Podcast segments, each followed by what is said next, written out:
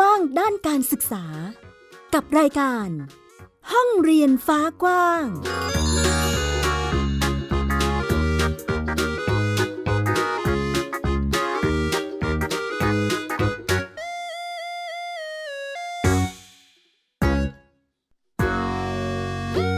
สวัสดีค่ะ ต้อนรับเข้าสู่รายการห้องเรียนฟ้ากว้าง กลับมาพบกับมิวอัยดาสนศรีเช่นเคย ที่นี่ www.thaipbspodcast.com นะคะ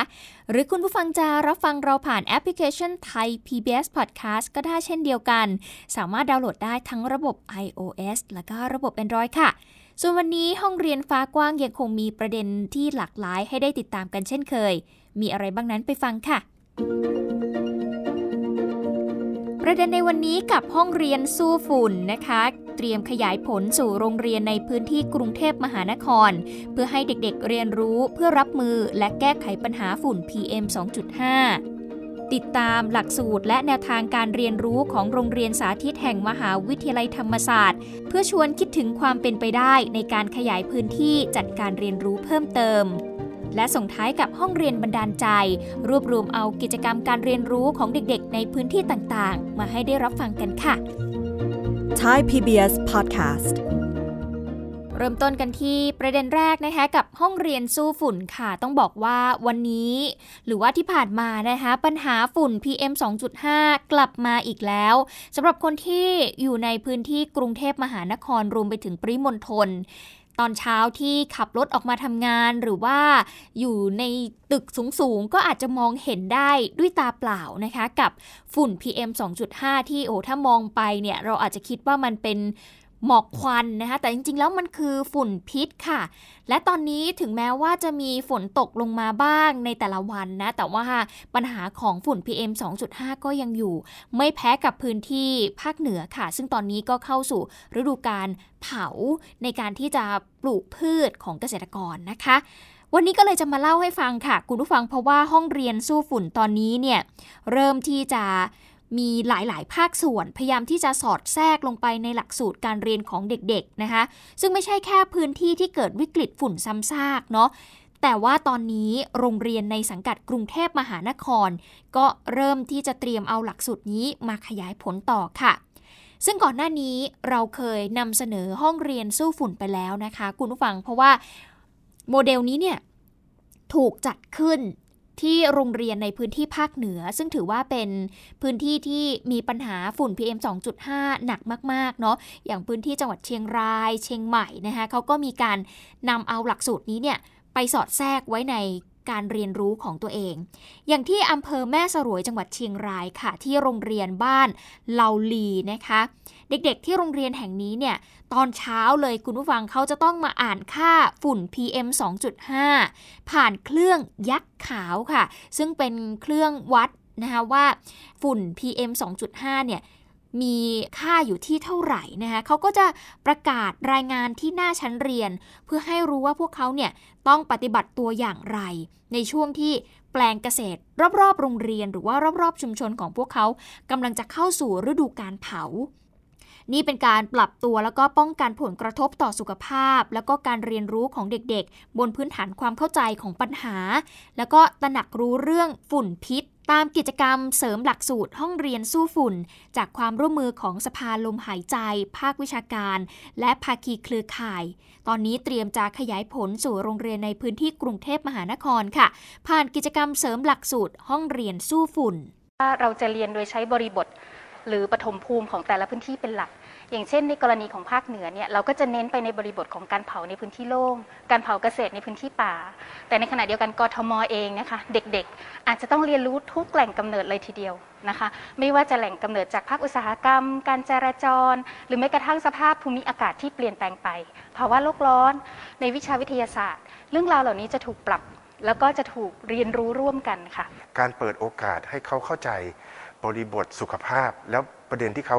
สามารถป้องกันปัญหาเองได้เนี่ยน่าจะเป็นจุดเข้มแข็งเนาะแล้วการปลูกสร้างวิธีคิดเรื่องการไม่เผา ทั้งกับตัวเองทั้งกับคนรอบข้าง ทั้งกับคุณพ่อคุณแม่ ปู่ย่าตายายในเชิงพื้นที่เนี่ยมันช่วยทำให้เรามีมี active citizen ซึ่งเข้าใจปัญหาจัดการปัญหาตัวเองได้ และพร้อมจะสื่อสารกับคนรอบข้างอย่างต่อเนื่อง เรามองไกลไปถึงความสามารถในการในการดูแลสุขภาพระยะยาว นั่นคือเสียงของผู้ช่วยศาสตราจารย์ นิออนสิริมงคลเลิศสกุลค่ะ เป็นผู้จัดการโครงการห้องเรียนสู้ฝุ่น และคุณชาติบุตรวังบนนะคะผู้อำนวยการสำนักสนับสนุนการควบคุมปัจจัยเสี่ยงทางสุขภาพ สสส ค่ะ ซึ่งตลอด 2 ปีที่ผ่านมาเนี่ยกิจกรรมเสริมหลักสูตรห้องเรียนสู้ฝุ่น เริ่มนำร่องแล้วนะคะ ในโรงเรียน 140 แห่ง ที่เผชิญกับ วิกฤตฝุ่น PM 2.5 ในพื้นที่ภาคเหนือแล้วก็ภาคตะวันออกเฉียงเหนือ และในปีการศึกษา 2565 ก็เตรียมที่จะเดินหน้าในโรงเรียนสังกัดกรุงเทพมหานครกว่าร้อยแห่ง ก่อนจะขยายผลสู่โรงเรียนสังกัด สปท กระทรวงศึกษาธิการ โดยเป้าหมายให้ห้องเรียนสู้ฝุ่นเนี่ยเป็นพื้นที่สื่อสาร สร้างความตระหนักถึงปัญหา ผลกระทบ การป้องกันและก็การแก้ไขเรื่องฝุ่นพิษร่วมกันของคนในสังคมค่ะ ก็ถือว่าเป็นความสำเร็จเหมือนกันนะ คุณผู้ฟังกับหลักสูตรห้องเรียนสู้ฝุ่นที่จากตอนแรกเนี่ยอยู่ในพื้นที่ของภาคเหนือเนาะแต่ว่าค่อยๆ ขยับขยายมาสู่พื้นที่ภาคตะวันออกเฉียงเหนือ และตอนนี้ก็มากรุงเทพมหานครแล้ว ซึ่งถือว่าแต่ละพื้นที่เนี่ยได้รับผลกระทบจากฝุ่น PM 2.5 ทั้งนั้นค่ะ กรุงเทพมหานครก็ไม่ได้น้อยหน้าไปกว่าพื้นที่ภาคเหนือเลยนะ พอพูดถึงตอนที่มีฝุ่นหนักๆนะคะ ดังนั้นก็ต้องติดตามกันละค่ะว่า ห้องเรียนสู้ฝุ่นนี้จะช่วยให้เด็กๆนั้น เขาได้เรียนรู้และตระหนักถึงผลกระทบที่เกิดขึ้นต่อพวกเขาอย่างไรติดตามกับหลักสูตรแล้วก็แนวทางการเรียนรู้ของโรงเรียนสาธิตแห่งมหาวิทยาลัยธรรมศาสตร์กันบ้างค่ะ เราก็คงจะพอจำกันได้เนาะก่อนหน้านี้ก็มีดราม่าใช่ไหมคะ ที่ถูกจับตาว่า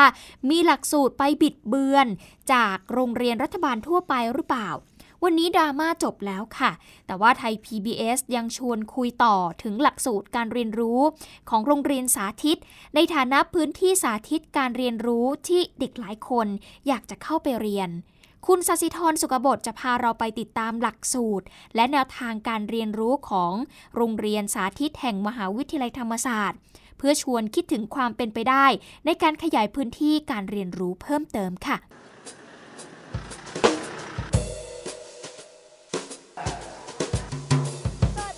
เราเดินทางมาที่โรงเรียนสาธิตแห่งมหาวิทยาลัยธรรมศาสตร์ เพื่อดูการเรียนรู้ที่เขาบอกว่าเน้นเรื่องความสุขและความอิสระค่ะ โลแกนเราคือมอต้นเน้นหลากหลายมอปลายเน้นลงลึก ของมอต้นเนี่ยเราจะแบ่งการเรียนรู้ออกเป็น 5 กลุ่มประสบการณ์ มันมาจากฐานความเชื่อที่ว่าการเรียนรู้เนี่ยมันไม่ใช่การดาวน์โหลดข้อมูลลงไป ก็จะมีกลุ่มที่เรียกว่าเป็นวิทยาศาสตร์คณิตศาสตร์ กลุ่มมนุษย์กับสังคม สุขภาพและสุขภาวะ ภาษาค่ะ อีกกลุ่มหนึ่งก็จะเป็นกลุ่มสุนทรียะทางศิลปะนะคะ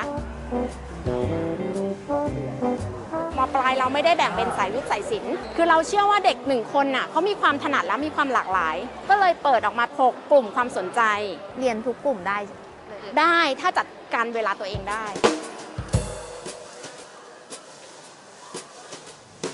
นี่ห้องเรียนวิชาวรรณกรรมค่ะ ถ้าเทียบเทียบกับหลักสูตรสามัญก็น่าจะเป็นแนวแนวสายวิชาทางด้านภาษานะคะ ขออนุญาตว่าจะแอบเข้าไปสังเกตการณ์เอาไว้แล้วนะคะ ขออนุญาตปิดชื่อเหมือนเดิมครับ พวกเราจะได้ไม่แบบว่าพาคำของไทยต่างมีเพจห้องนี้ก็จะสังเกตเห็นว่าเขามีคุณครูที่สอนอยู่สองคนในห้องก็คือคุณครูที่อยู่หน้าห้องหนึ่งคน แล้วก็อีกคนคอยช่วย support กันครูชวนให้นักเรียนคิดเล่นๆเลยครับว่าถ้าเกิดเราจะสร้างตัวตนใหม่ขึ้นมาในโลกออนไลน์ครับ เพราะครูจะไม่รู้เด็ดขาดว่าใครเขียนอะไรอะครูนำประเด็นร้อน ของโรงเรียนเราในตอนนี้มาสอนโดยการให้เลือกที่จะให้เราแสดงความคิดเห็นอย่างให้ถูกวิธีให้ฉลาดอย่างเงี้ยค่ะ เสร็จแล้วถ้าเสร็จแล้วยกมือเลยครับเดี๋ยวเราเก็บเลยนะได้ไหมครับได้ได้โดยปกติแล้วบรรยากาศจะเป็นแบบนี้เลยค่ะ คุณครูสอนกันอย่างเป็นกันเองค่ะ เหมือนเราคุยกับเพื่อนเลยค่ะ เหมือนเหมือนเราแบบมานั่งจับกลุ่มคุยกันนะคะเรื่องนี้แบบ เนี่ยครูจะมาสอนเรื่องนี้นะ แบบนักเรียนมีความคิดเห็นยังไงบ้างแบบเนี้ยค่ะถ้าเกิดสมมติว่าครูพลรัตน์ตโนดแก้ว หรือครูไม่เอก บอกเราว่าหน้าที่ของเขาคือโค้ชนำการเรียนรู้ ชวนตั้งคำถาม และสนับสนุนเด็กๆ ให้อยากเรียนรู้ด้วยตัวเองค่ะ ครูที่นี่ไม่ต้องวุ่นวายทำงานเอกสาร แต่ถูกสนับสนุนให้อยู่กับเด็กเต็มที่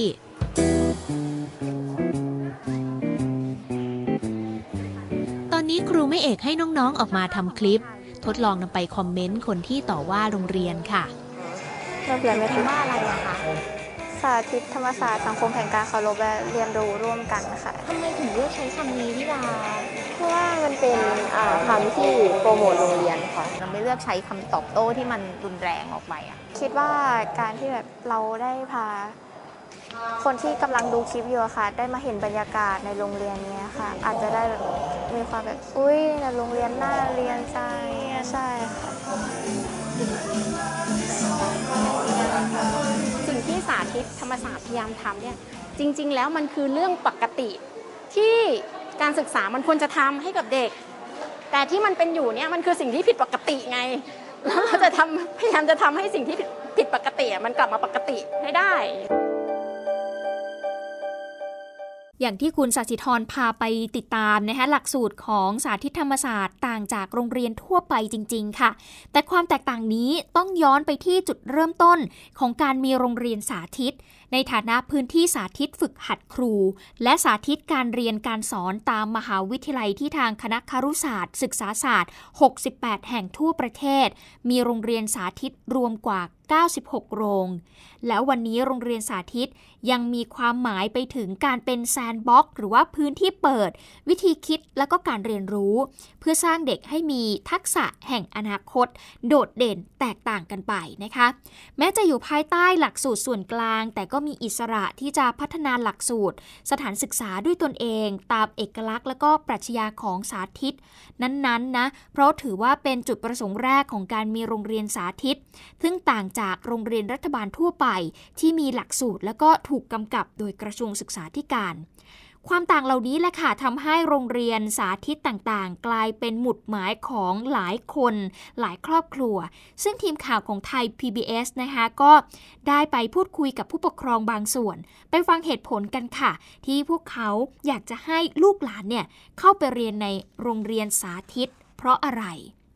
ทำอย่างไรให้เขาเรียนโดยเขาไม่ต้องเกิดภาวะความเครียด อันนี้ค่ะคือคือจุดเริ่มต้นที่เราเลือกในการที่ให้ลูกเรียนสาธิต ซึ่งอันนี้มันก็เป็นคำตอบว่าสุดท้ายคือ เราคาดหวังอะไรจากการศึกษาของลูก การศึกษาที่ไม่ได้ต้องท่องจำแต่เน้นการเรียนรู้และเข้าใจแล้วก็คิดเองว่ามันมีเหตุและผลอย่างไร หลักสูตรที่เขาคิดเขาวางแผนเอาไว้อะมันทำให้เด็กเนี่ย รู้จักตัวเอง เด็กอยู่ประถมเนี่ยรู้เลยว่าตัวเองชอบอะไร ตัวเองถนัดอะไร พอขึ้นมัธยมปุ๊บเขาก็ไปต่อยอดในสิ่งที่เขาชอบเขาถนัดได้ สิ่งที่เห็นก็คือลูกสนุกกับการเรียน ลูกไม่เคยมีว่าไม่อยากไปโรงเรียน อันนี้คือเห็นได้ชัดตั้งแต่เล็ก ๆ โรงเรียนสาธิตไม่ใช่โรงเรียนที่เก่งที่สุด โรงเรียนสาธิตไม่ใช่โรงเรียนที่ดีที่สุด แต่ค่านิยมของสังคมปัจจุบัน คงน่าจะอยากได้ เด็กที่มีความสุขกับการเรียน ที่ได้ยินไปนั้นก็คือคุณถาปณีเอียดศรีชัยนะคะเป็นผู้ปกครองนักเรียนโรงเรียนสาธิตแห่งมหาวิทยาลัยธรรมศาสตร์ แล้วก็คุณพิเชษโตนิติวงศ์ค่ะ ซึ่งเป็นผู้ปกครองของนักเรียนที่โรงเรียนสาธิตจุฬาลงกรณ์มหาวิทยาลัย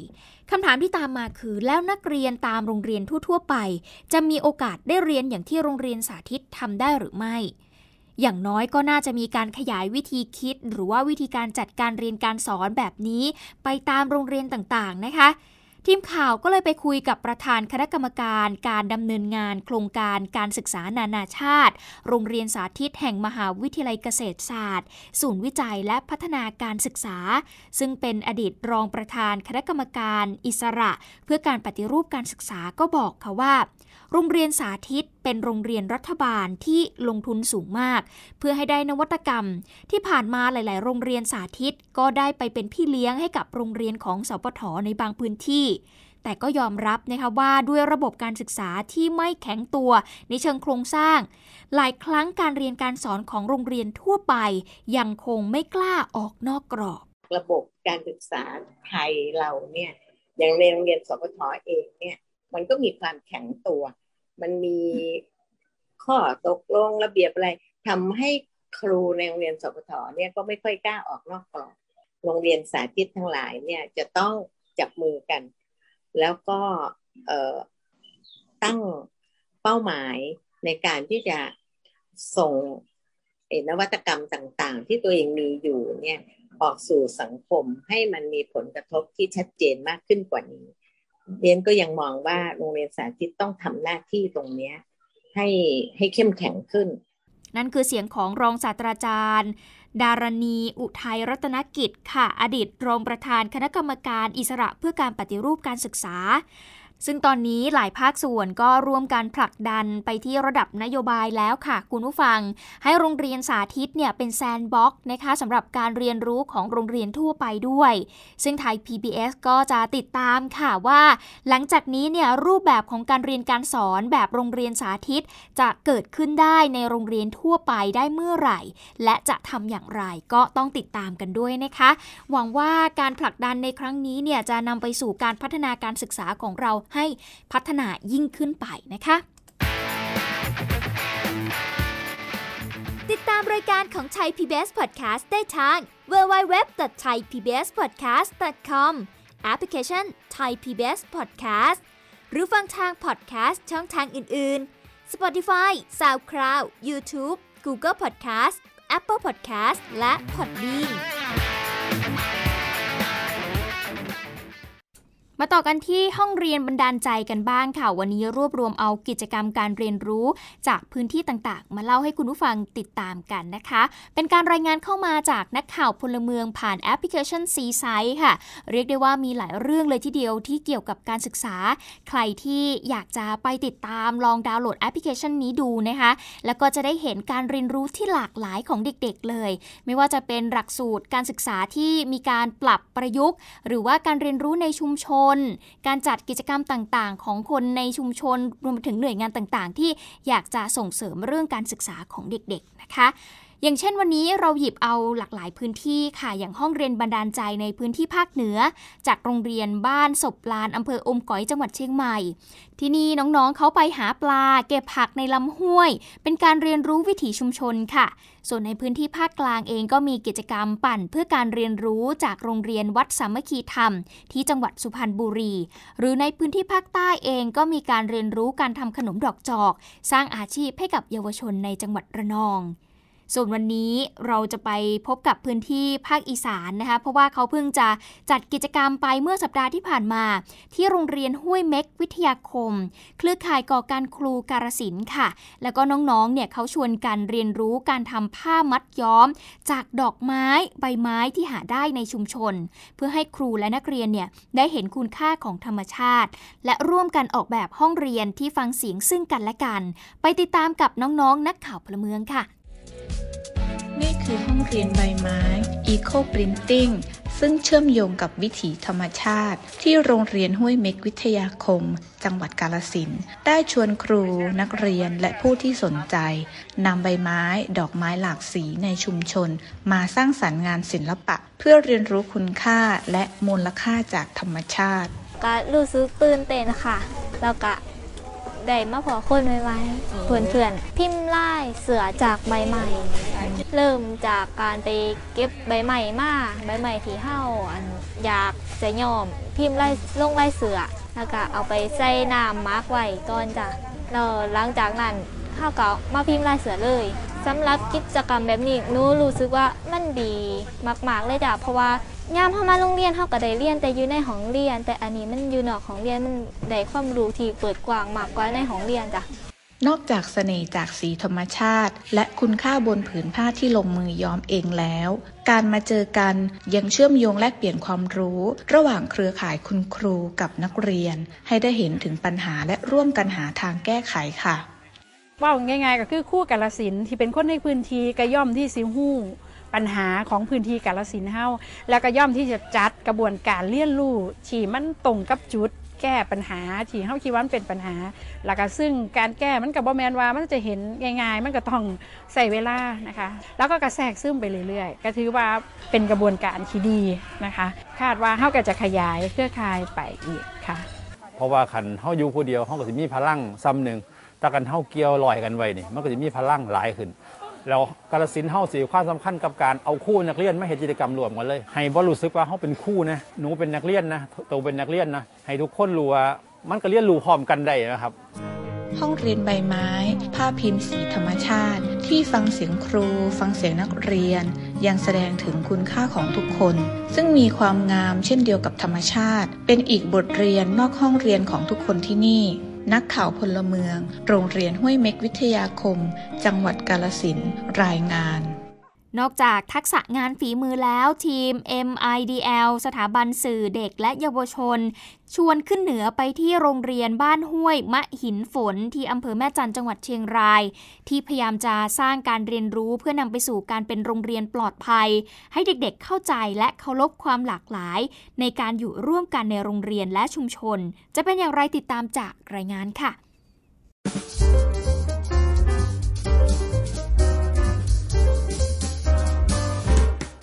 เรียนในฝัน โรงเรียนปลอดภัย โรงเรียนบ้านห้วยมาหินฝน เริ่มเรียนรู้จากการทำความเข้าใจชุมชนและโรงเรียน ว่ามีพื้นที่เสี่ยงตรงไหนที่ทำให้น้องๆรู้สึกไม่ปลอดภัย ทั้งในเชิงกายภาพและความรู้สึกสำหรับหนูในชุมชนหนูก็มีเยอะนะคะพวกประเภทที่แบบเสี่ยงต่อการถูกบูลลี่ หรือไม่ก็ดูถูกคนอื่น มันทำให้หนูรู้สึกว่าอยู่จุดนั้นแล้วก็ไม่ปลอดภัย แล้วก็หนูรู้สึกว่า เป็นสิ่งที่หนูไม่สามารถที่จะคาดเดา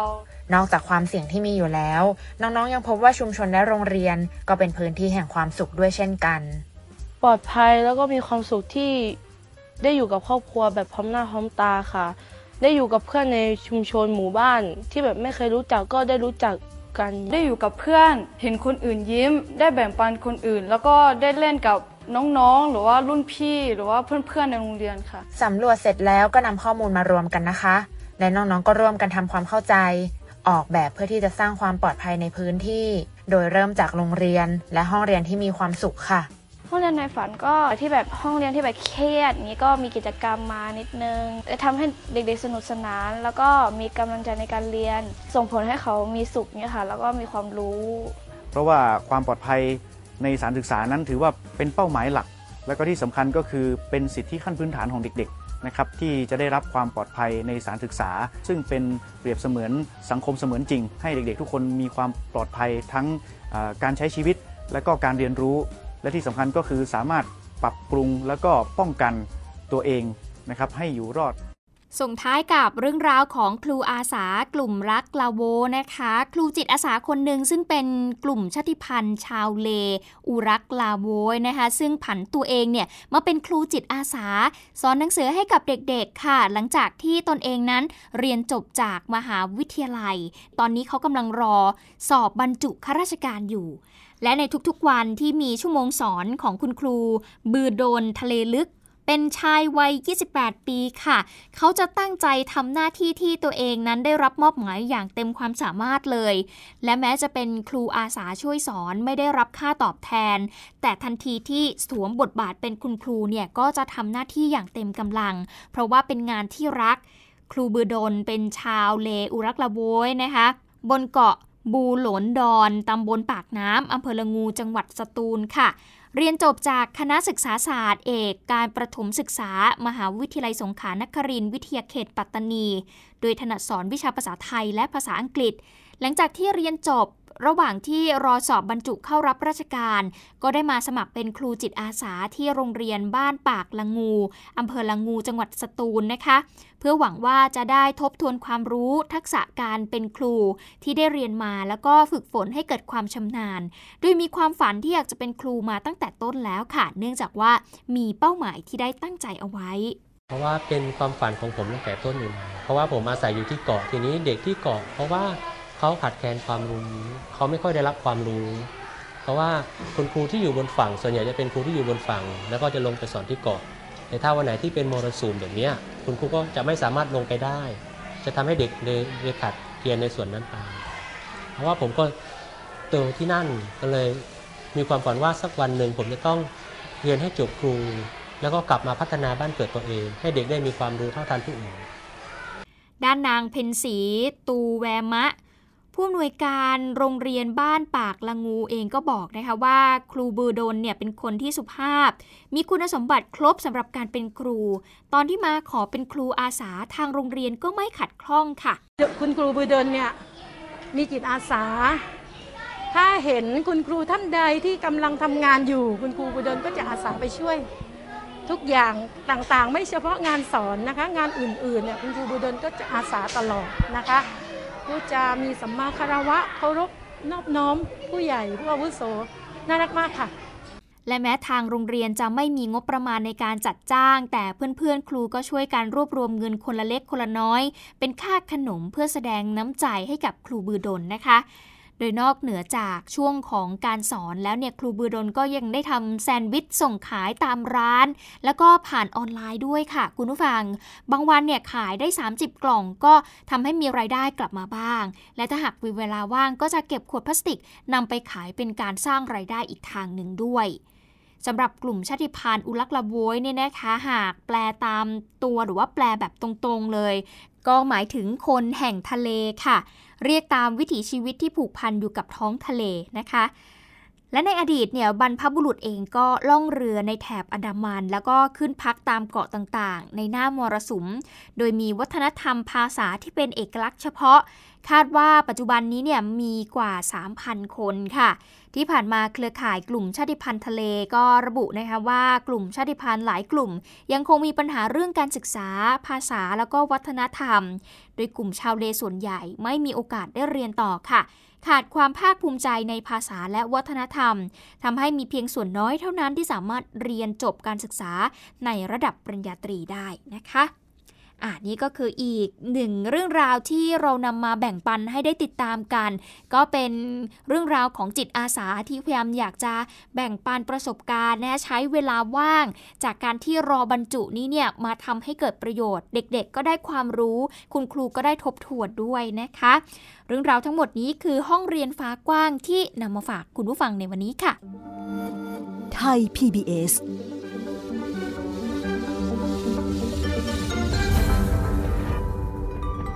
ติดตามเรื่องราวทั้งหมดนี้ได้นะคะผ่านทาง www.thaipbspodcast.com ค่ะ หรือแอปพลิเคชัน Thai PBS Podcast ดิฉันมิวอัยดาสนศรีจะยังคงมีเรื่องราวเกี่ยวกับการศึกษาในหลากหลายมิติ มาเล่าและพูดคุยให้ได้ติดตามกันในทุกสัปดาห์ อย่าลืมติดตามกันนะคะ วันนี้หมดเวลาแล้ว ดิฉันขอตัวลาไปก่อน สวัสดีค่ะ